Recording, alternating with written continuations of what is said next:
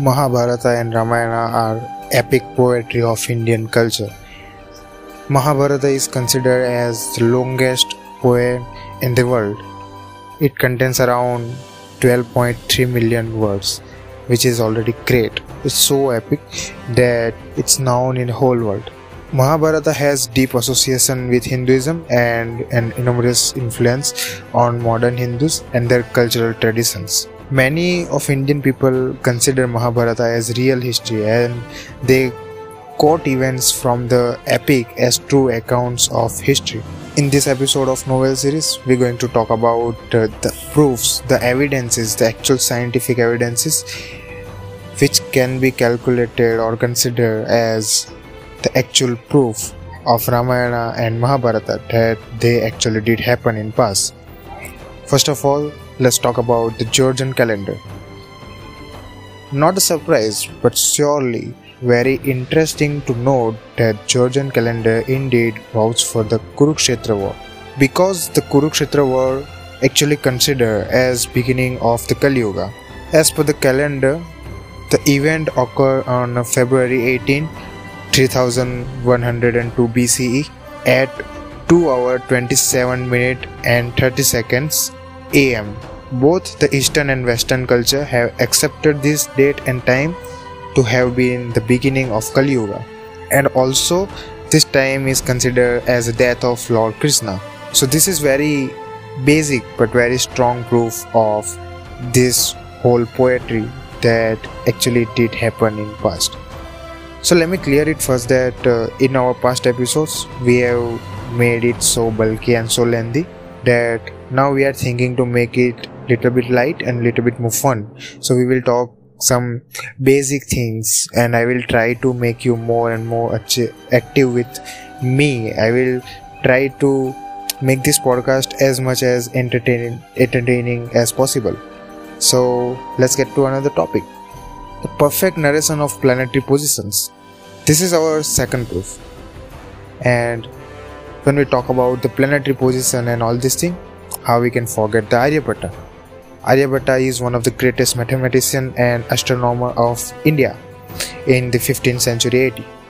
He has examined the astronomical evidences described in Mahabharata in his great work known as Aryabhatiya.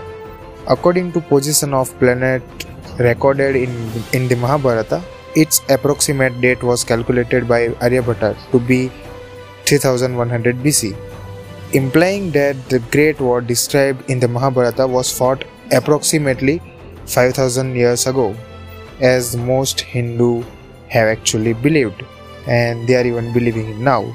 And it's actually true. A number of British scholars of the 19th century, especially Friedrich Max Müller, tried to interrupt interpret this astronomical evidence to prove that the observations recorded in Hindu scriptures are just imaginary. They are just concept and there is nothing to do with real life. But now we know in this uh, advanced technology that these all things are connected and these all things are just repeatedly proving itself. So there is no need to prove it that these all things are real and none of them is just imagination or fake. The concept of saptarishi has been given in mahabharata.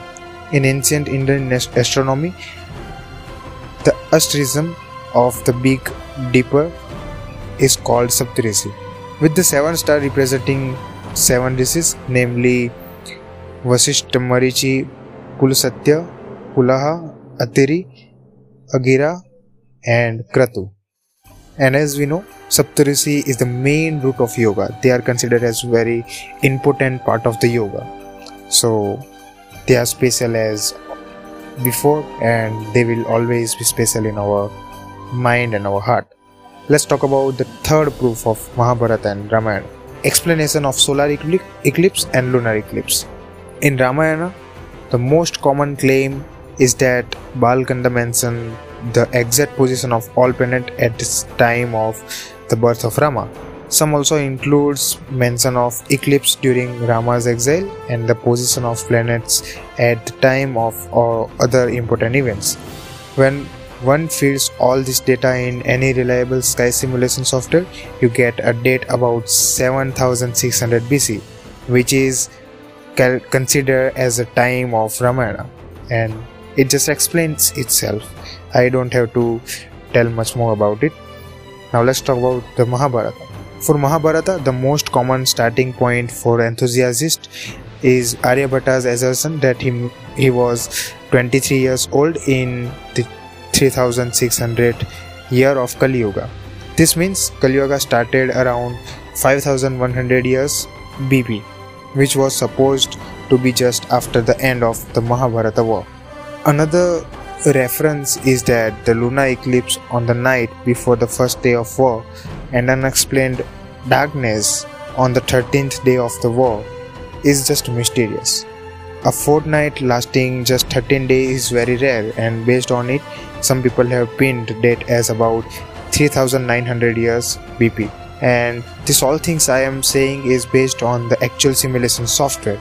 They have tried this all things in software and they got to know that yes, this is real. And if you want to know about the simulation software, it's actually made by NASA. You can search about it. It seems that even at the time, the knowledge of phenomena like solar eclipse and lunar eclipse was very good and those people use knowledge to plan for better. Let's talk about the fourth point of Mahabharata and Ramayana proof. And I will provide you more and more proof as we are going or continuing our podcast. I hope you are already liking it and I will try to make it as much as entertaining as possible. So let's continue. Actually, the distance between sun and earth was mentioned in Ramayana. So it is believed that in one of the verses of Hanuman Chalisa had given an accurate calculation of distance between sun and earth. How we will know in next upcoming minutes. First of all, let's talk about the actual research between this uh, whole process. Okay, let's talk about the sun and earth's uh, distance. Johannes Kepler was a German mathematician and astronomer who realized that these estimates were significantly low. Kepler's law of planetary motion allowed astronomers to calculate the relative distance of planets from sun. This was also aided by the invention of telescope in the beginning of 17th century which helped them to get more accurate measurements. However, the modern calculations in 20th century estimates the distance to be somewhere around 23,455 times the radius of Earth.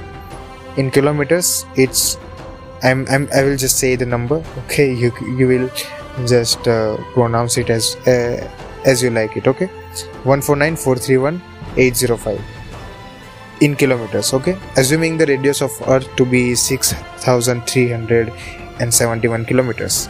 Now, the, according to modern calculations, the average distance between Sun and Earth is 149 million kilometers. In miles, it's 92 million miles. However, the orbiter, orbit of Earth is not a perfect circle as we know. Sometimes the Earth is closer to Sun and sometimes it's just farther. So, how we can calculate it?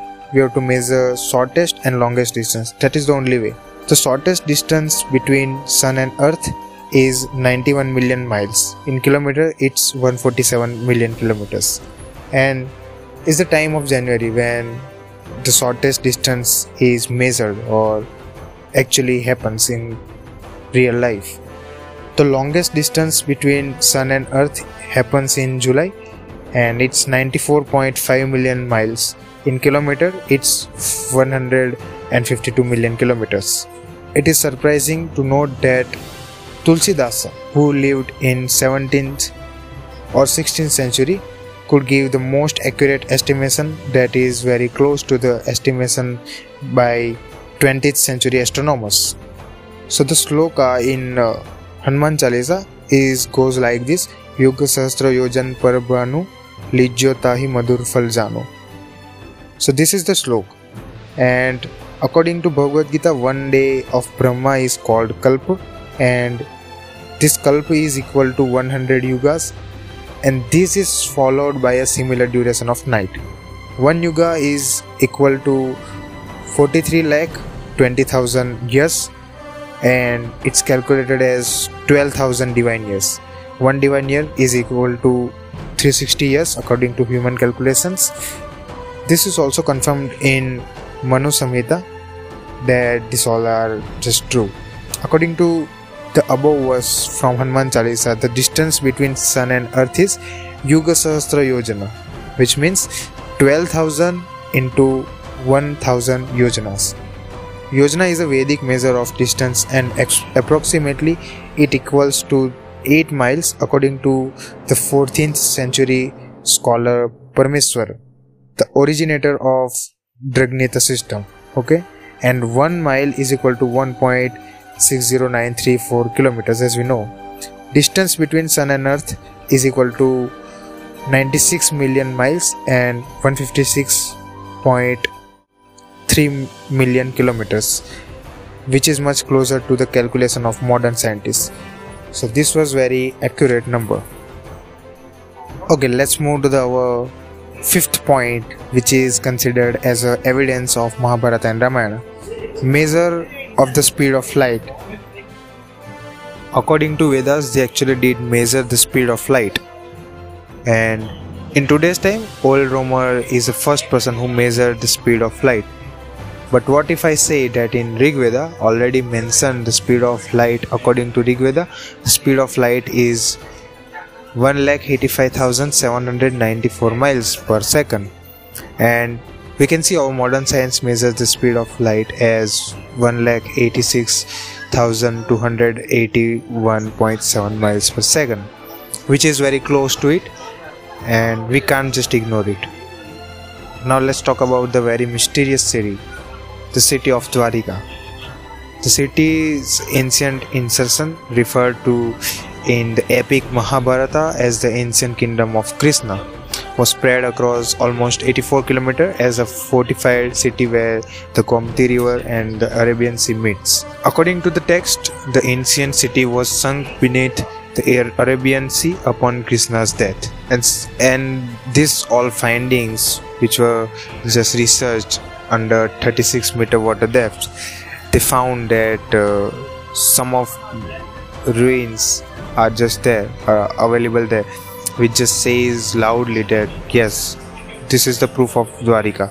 This find this findings suggest that Dwarika was one of the most busy port center during the past there are so much stories about how this city just uh, drowned in water and there are lots of things and sophisticated technologies mentioned in mahabharata according to ancient hindu text dwarka was actually attacked with flying machine vimana it is the description of the battle that draws the attention of the ancient alien theorist as it seems to suggest it was fought with sophisticated technology and advanced weapons, potentially even with a craft attacking from the orbit.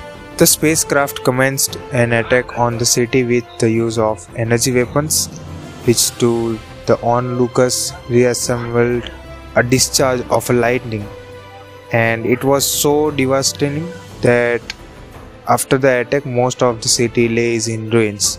According to the narration in the epic, he possessed an aircraft known as Subhavimana and used it for travel and for aerial warfare. In detail, according to Mahabharata, when Krishna had gone for Pandava's Rajasuya, king of Suva attacked his city Dwarvati.